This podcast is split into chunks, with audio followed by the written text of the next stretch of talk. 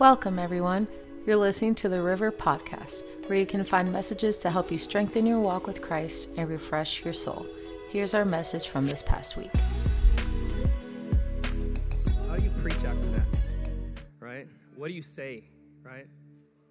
In fact, when I was uh, when I was just sitting there, you know, during worship, and Gabby was, you know, was worshiping, we just got into a place where it just got so deep, and I started asking God. I said, God, you know, should I even preach this message? Like, you know, what do I what do I say in this moment, God? And I felt like the Lord was telling me that they need to know you. I said, What do they need to know? I ain't gonna tell them everything. But he said, They need to know you. And since it's been a, a day of testimony, I'm going to have you turn with me first to the scripture where I am still going to speak from a little bit. But I'm going to share a bit of my testimony before I get there. Is that all right?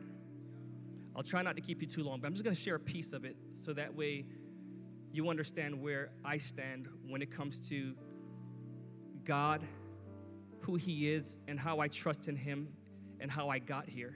All right? If you would turn to Second Thessalonians 3 11, 15, that's where we're going to be for tonight. And before we do that, can we just stand to our feet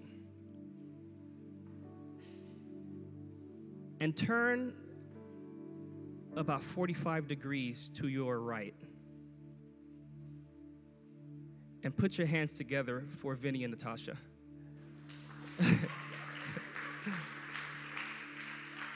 Louder, man. Yo, thank you so much. I had to do that because you have no idea. When I when I came here to preach the about you guys may see may be seated. When I came here to preach um, I guess you would say for the first time but you know about a few weeks ago before I even knew that this opportunity would open up um, Vinny was the one who was communicating with me Vinny both Vinny and Natasha. And getting me here to preach and setting everything up and from the time I came to the time I left it just felt so organized and just so so special. And I've, trust me, I've preached in many places, and this is the most special I've felt in years. And so, just to let you know, this comes from Jen, I'm sure, but you guys are doing such a great job. Great job. Thank you, Anne-Marie. She had to sneak out of here. well, just, just to really catch you up, this is where I'm going to start. Uh, before I was even saved, um, I had dreams to pursue a rap career. I came from the Air Force. I did four years in the Air Force, and I had dreams to pursue a rap career. And I ended up uh, selling all my stuff, and I moved to Atlanta, Georgia. And I was there for about a year and a half. And while I was up there, I was producing, I was uh, performing, I was going to clubs and all types of stuff.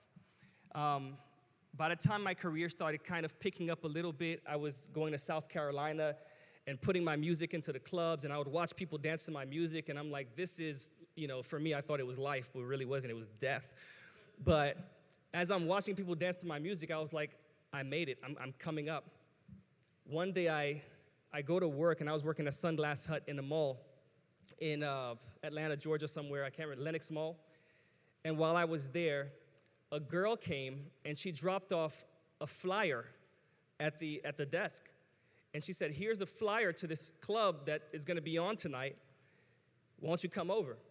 And I said, Well, are you to be there? She said, Yeah, I'm to be. I said, Okay, then I'm there. That's the kind of person I was. I was horrible. And so I told my friend, I said, Hey, will you come with me? He said, Sure, I'll come. So we go out. We went out to the city and we started looking at every building for the number of this place that she gave us, and we couldn't find it. We drove around that place for about an hour. And at the end of the night, he, he stopped and he pulled over. He said, Hey, look, I got a wife and kids. I got to go home, man. I said, No problem. You go ahead and do your thing. I stayed back and I looked for it for another half an hour and I still couldn't find the place. So I gave up finally and I went home. And when I got home that night, it was about maybe 1:30 in the morning or so. I put on some TV. I wasn't satisfied by that. I went to go produce some music. I wasn't satisfied by that. Nothing brought satisfaction that night. I was just frustrated. I don't know where it was coming from. So I went to sleep at around maybe 2, 2.30. And as I was asleep that night, I woke up at 5 a.m. 5 o'clock in the morning, I woke up. I didn't have a dream, but I just woke up screaming and running. I, if, I, if I were to, to demonstrate what I did that night, everyone here would walk out of the room. But I woke up screaming and running out of my bed. I, I went to the door. I tried to pull the door open. I wasn't crazy because I remember I locked it, so I tried to get it open. It wouldn't happen.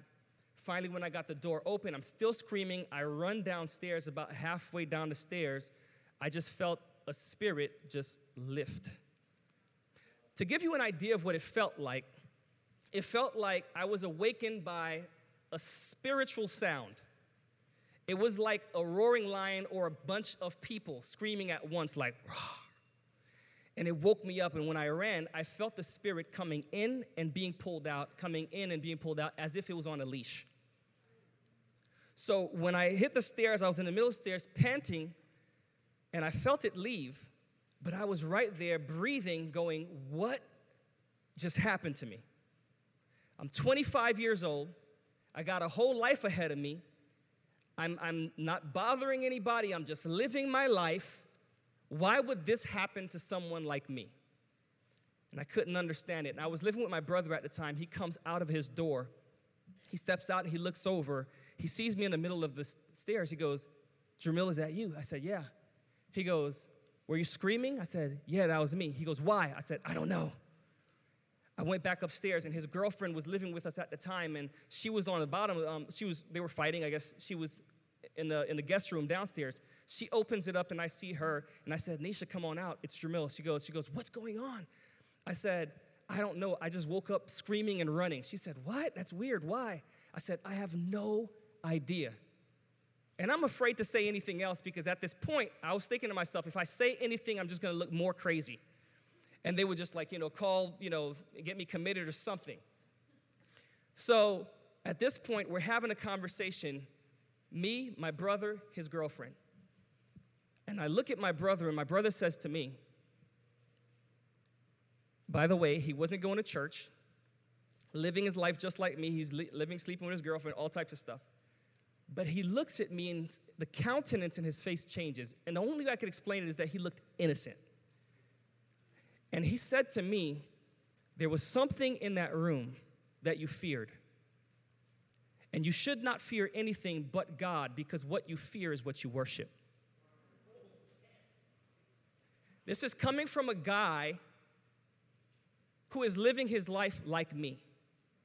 And after he said it, I looked at him. I said, I, I said to myself, maybe I should ask him to say that again. But I didn't.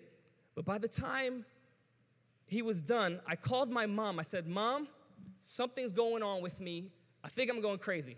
She said, What happened? I told her. She said, Pull out your Bible. I said, Let me go find it. It's in my closet somewhere. It was still in a, in a case. I never opened it. I cracked it open for the first time. She said, Turn to Psalm 23. I turned there. She said, Mark that place. She said, Turn to another scripture. The only one I remember is Psalm 23. But she, said, she gave me four scriptures.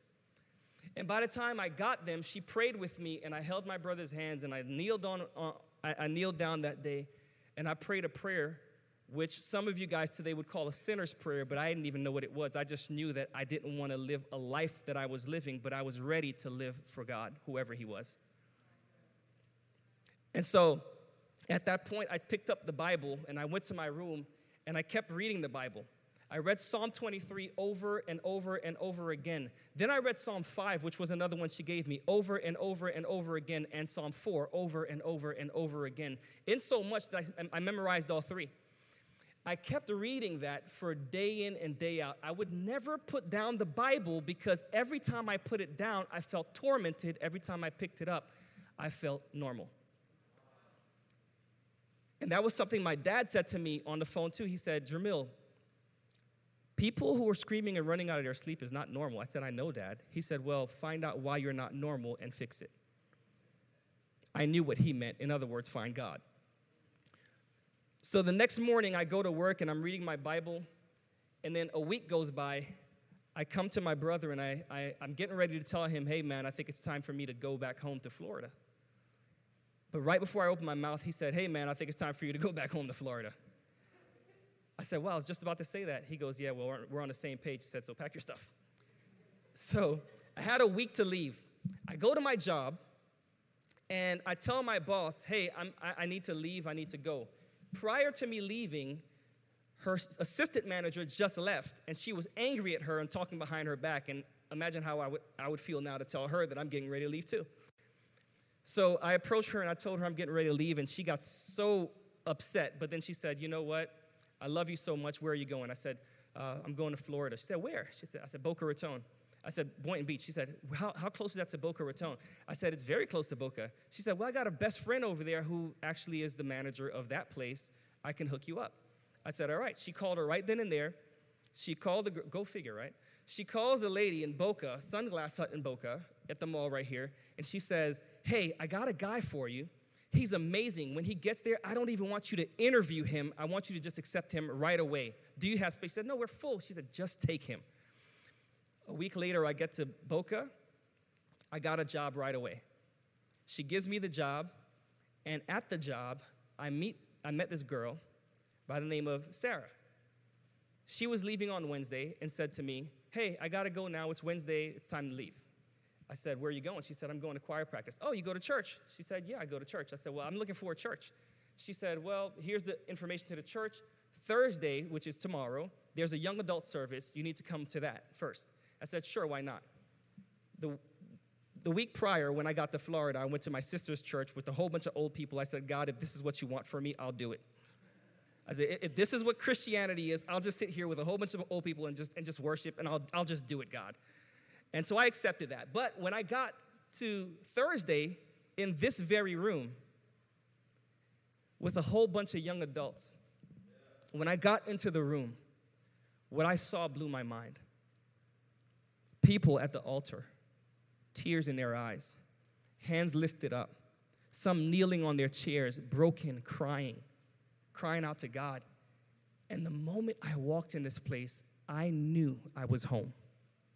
I knew I was home.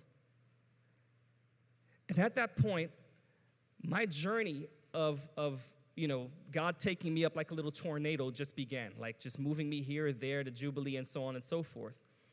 But for a period of three years, God was telling me not to date anyone, not to, not to associate myself with anyone that way, but seek his face, get to know him, and that's what I did. I just read the Bible and got to know God for three years. But there was something that was weird about me during the period of those three years. I lost my personality.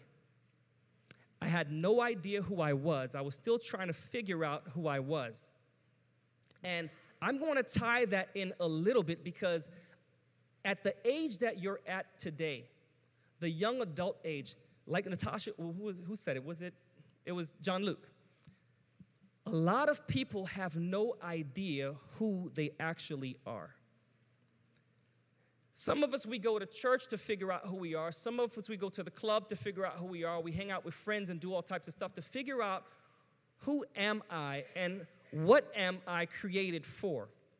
So when you look in Second Thessalonians chapter 3, 11 to 15, I want to read this really quickly, and I'm going to get into this idea of taking up the image of God once again. And it reads and it says, Yet here, yet we hear that some of you are living idle lives, refusing to work and meddling in other people's business. He continues by saying, We command such people and urge them in the name of the Lord Jesus Christ to settle down and work to earn their own living.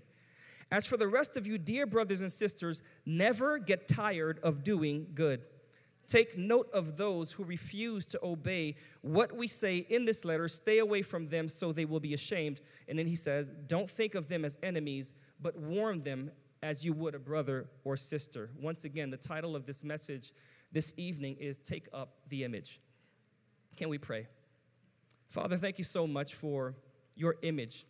Thank you for your word. Thank you for your presence here in this place. I thank you for Pastor Jen. I thank you for Pastor Solomon. I thank you for every pastor who's been here, Lord God, who's had a heart for young adults. I thank you, Lord God, for the future of this place. I thank you for every leader. And I pray, Lord, that you would continue to empower us to do what you've called us and willed us to do in this lifetime. We thank you, Father. We bless your name in Jesus' name. And all God's people say, Amen. So, taking up the image of God, once again,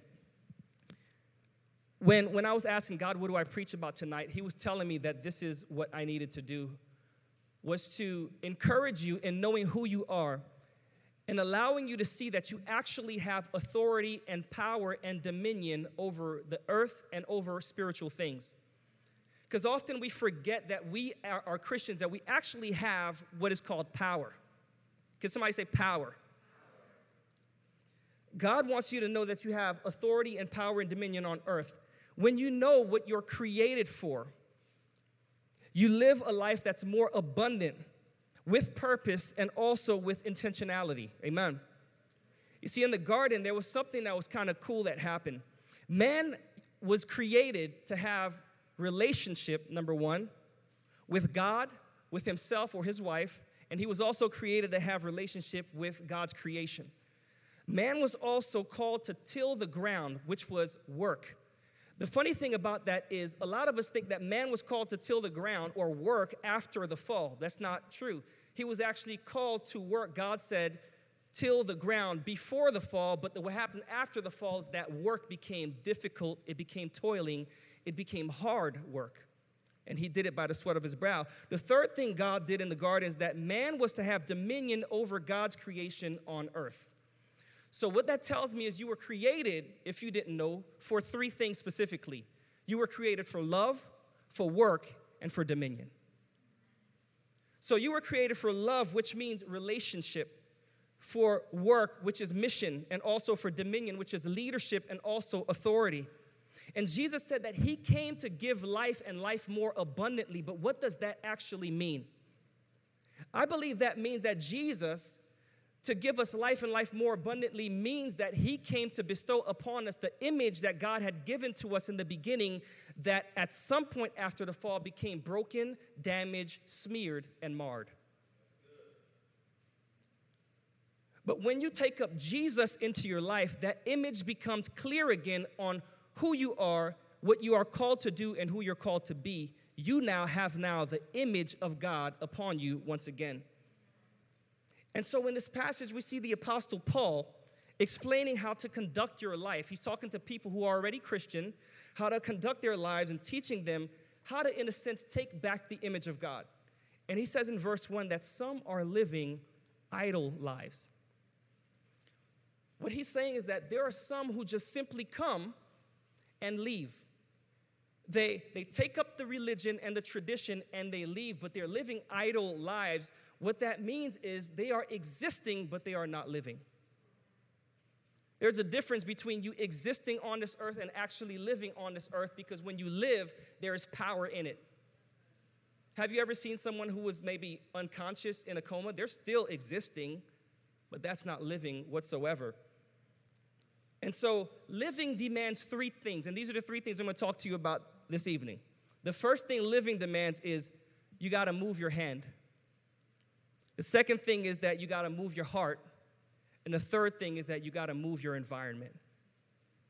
And so when we read chapter, um, verse 12, it says, We command such people and urge them in the name of the Lord Jesus Christ to settle down and work to earn their living.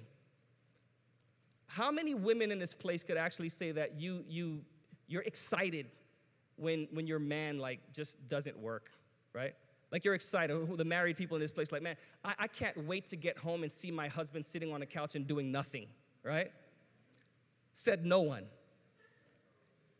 And the truth is, work is something that we're supposed to do and enjoy, right?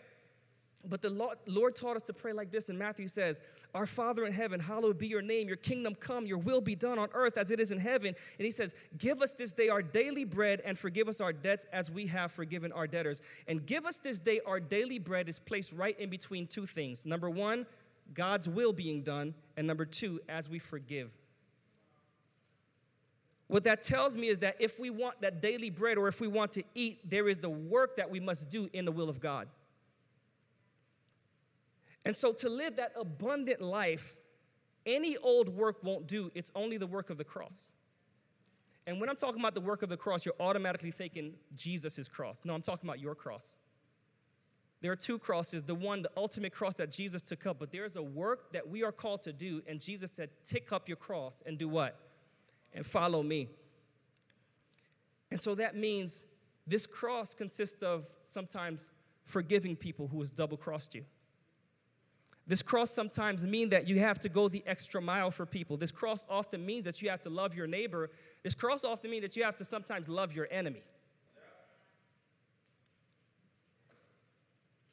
And the thing about this cross is that this work, I should say, is that the harvest, Jesus said, is plenty, but the laborers are few. Why are the laborers few? It's because not many people want to put in this kind of work.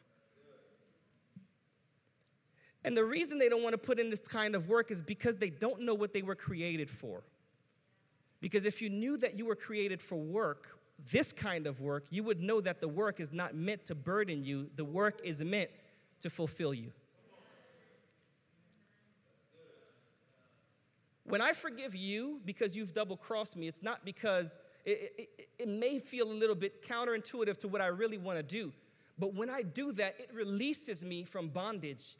This work is called to release us. This work is called to deliver us. This work is called to, to fulfill us in all the things that God is calling us to do. In verse 13, he says, As for the rest of you, dear brothers and sisters, never get tired of doing good. Wow, that, that's a heart issue. That's a heart thing. Never get tired of doing good. And the second point I'm going to bring out to you is that you must move your heart. He talks about idleness right in the beginning of this, this passage. And you know what idleness comes from is when you're actually tired. You, you pace around, you don't know what to do, you're, you're tired. And when I think about being tired and idle, I think about King David. Do you remember in 2 Samuel 11, King David? I'm going to read it to you really quickly. It says in the springtime, At the time when kings go off to war, David sent Joab out with the king's men and the whole Israel army. They destroyed the Ammonites and besieged Rabbah, but David remained in Jerusalem. I'm going to stop right there. It's not up there. But I want to point out something very important. Listen to what it says. At the time when kings go off to war. And then it says, David remained in Jerusalem. Let me say that again. At the time when kings went off to war, David stayed in Jerusalem.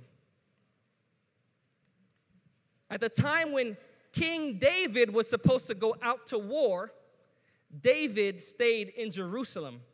And what was he doing in Jerusalem? You would think, okay, if he is feeling tired and overwhelmed, maybe he's resting. But David was not resting. You know what he was doing? In verse 2, it says, One evening, David got up from his bed and walked around on the roof, pacing around on the roof. And that's when he sees Bathsheba. That's when he desires her. And that's when he sleeps with her. And that's when he kills her husband. When, when, when you are tired, sometimes some of us are, are just tired of, of a lot of things. Some of us are tired of fighting. Some of us are tired of serving. Let's be real. Some of us are tired of loving when we're not loved back. Some of us in this room are tired of giving when no one ever gives back to you. Some of us in this room are just simply tired of being good. But Paul says, never be weary of doing good. But King David was tired and now he's running idle. You know what running idle means? It means that you're spinning your wheels, you're burning out. When my car is, is, is messed up and I take it to the mechanic, you know the first thing he often does is he turns my car on and leaves it running idle. Why? For diagnosis. This is not when my, my mechanic turns the car on, puts it in park, he goes, Ooh, this is nice. You know, he starts to press on the gas as much as he can and tries to burn it out. That would be silly, right? But he leaves it to run idle so that he would diagnose it. When you are tired of whatever it is that you're tired of, and you feel that your life is now getting to the point where it's running idle, it's not time to do more. It's not time to add. It's not time to pace around. It's time to rest. It's time to take a rest. And so, if you've been running idle, it's time for you to diagnose yourself and find out what it is that God wants for you in this season and also the next. And as a Christian, once you begin to move, move idle, something happens to your heart. And the problem with that is your feet can't move as a Christian if your heart don't move.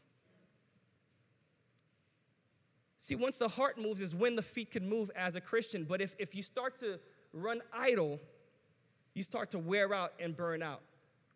And so there are some ways I believe we can move our hearts. Number one, by memory. What has God done for you in the past? Remember that.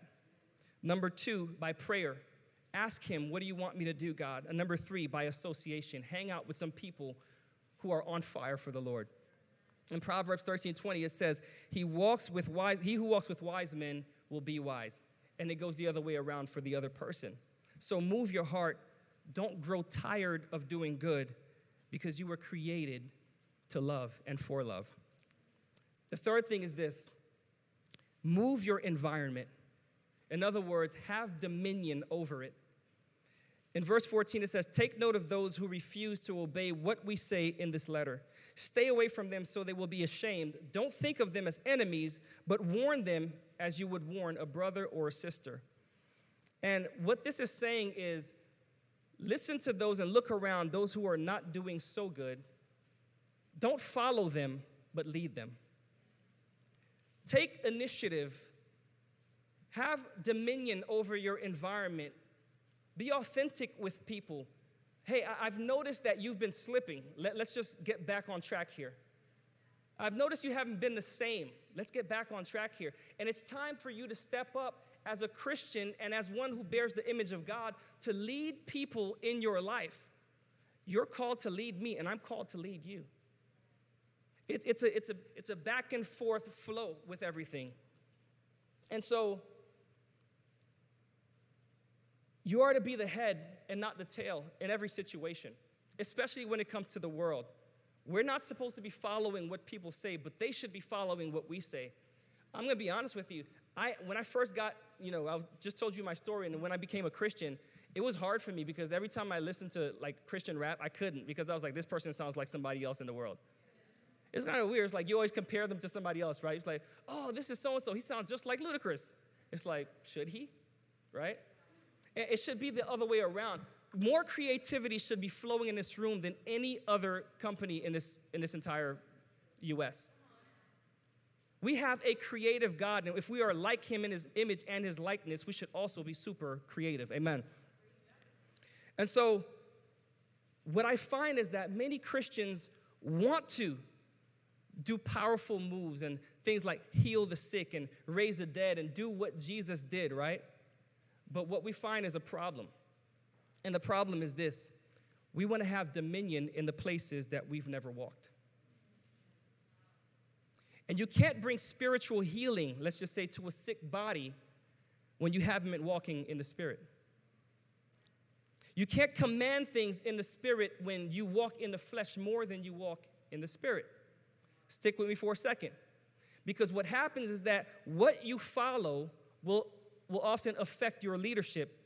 But more than that, you can only influence the places that you dwell. You can only have influence in the places where you dwell. You can't have dominion, in other words, if you don't know your domain. You cannot have you cannot have dominion if you don't know your domain. What that means is this, let me break it down for you if you don't understand this for a second. Take for example a lion who grew up in the jungle and a, not a lion who grew up in a zoo. Now, the jungle is a lion's what? It's his domain. He was created to rule that domain, he is created to lead in that domain. But if he grew up in a zoo, it would be you would do it would be an injustice for you to take that animal, even as a grown lion, to put him back in a zoo because he won't survive. Because what you've just done is you've raised somebody outside of their domain and, and, and have an expectation for them to have dominion there. And it's just like us as Christians. If we're not walking in the domain that God has given to us, which is the Spirit, we can't dominate. We can't rule. We can't have authority, and there is no power for the one who does not walk in that place. And so, what that takes is for us to really be intentional about prayer, about things like fasting, being intentional about wanting to be led by the Holy Spirit and asking God, What do you want for my life in this season, right here, right now? I said to you earlier that I don't move unless God says so. You know, this whole, this whole approach about Jubilee Church and us closing it down, there are many opportunities for me to walk away. But as I told my congregation, I did not shut Jubilee Church down because it was hard. I shut Jubilee Church down because it was time. And God was moving in the time, and He's still moving now. But if I'm not walking in the Spirit, then I can't do anything with power. So Genesis 1:28 kind of explains to us this dominion, and I'm closing right here. This dominion that God wants us to have. He says, "And God blessed them, and God said to them, Be fruitful and multiply, and fill the earth and subdue it." And then he adds, "And have dominion over." And then he starts naming things. But you think, okay, well, we just have dominion over the earth now. Then, well, guess what? You have more dominion. In Luke chapter 10, New Testament, verse 19, it says, Behold, I have given you authority to tread over scorpions and snakes. And I've given you power or authority over all the power of the enemy. In other words, you have dominion over the spiritual realm. And then in Romans chapter 6, 14, he says, For sin will have no dominion over you since you are not under law, but you are under grace. What does that tell me? That as a Bible believing Christian, you have more power than you think. As a young adult who believes in Jesus, you have more power than you think. But the way to acquire that power is by who you follow and how closely you follow Him. Because guess what? Where Jesus walks is the domain we should be walking in. And if we're walking in the flesh and trying to do something in the spirit, it doesn't happen. And if we follow Jesus closely, we are walking on the right terrain. We are in the jungle that we were called to be in. But you cannot rule. You cannot rule in a place you are not familiar. Come on, can we give God a shout of praise?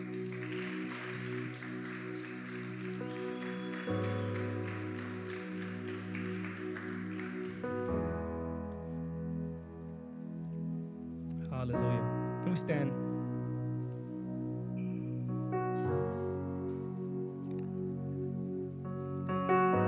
When I thought about the age group, the young adult age group, God gave me multiple dreams before coming here, and maybe one day you'll get to hear that tes- testimony. So many dreams prior to coming here about God wanting me to, to lead the young adult ministries. And I kept on thinking about how powerful this age is. Thinking about how, how, how, how energetic and how powerful and, and, and the biggest thing, here's, here's the deal. The, the greatest theft that the devil can take from you is your personality. See, when I got saved, that was the problem. I came into this place and I said, God, what do you want of me? And I'm ready to move. But the problem was, I, I just thought if I just made myself a little bit more shy, then I would be accepted. If I, if I made myself a little bit more like the person next to me, then I would be accepted. But it was my young adult leader at the time who came to me and said, You have so much personality, but it's, it's hidden. Where is it? He said, When I see you rap, there's something that happens, you turn on. He said, I don't want you to lose that because that's something that God gave to you. It is a gift, and if you don't use it, it's saying, God, I don't want. So many people in this room, you have great gifts, talents, you have potential that is hidden, it's, it's locked in there somewhere. And some of you are afraid to use it because you're, you're, you're, you're, you know, you're weary of what people will say about you. Some of you are using your gifts, but you're using it at the wrong places because you're afraid of missing out on an opportunity making it. Some of you are taking your gifts and you're using it in the wrong domain, but then you come to church you say, I want power here. Won't happen.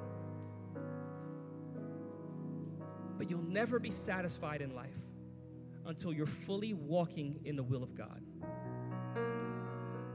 Everything else is salt water.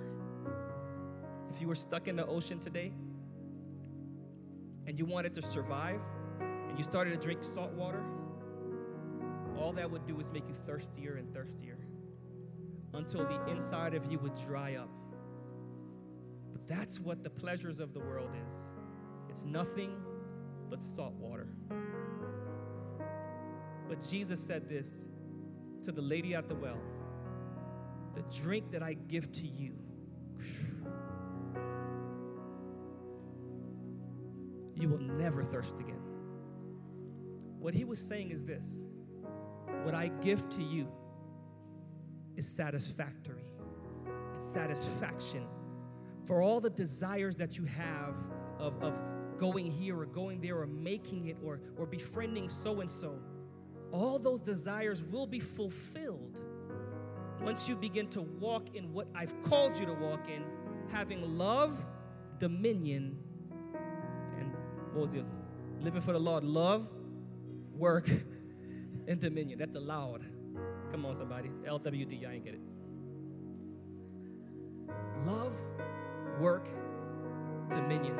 If you take nothing else with you tonight, please go to sleep and say, God, how do I love like Jesus? God, how do I work like Jesus? And God, how do I dominate my environment like Jesus? Because that's what He wants for you.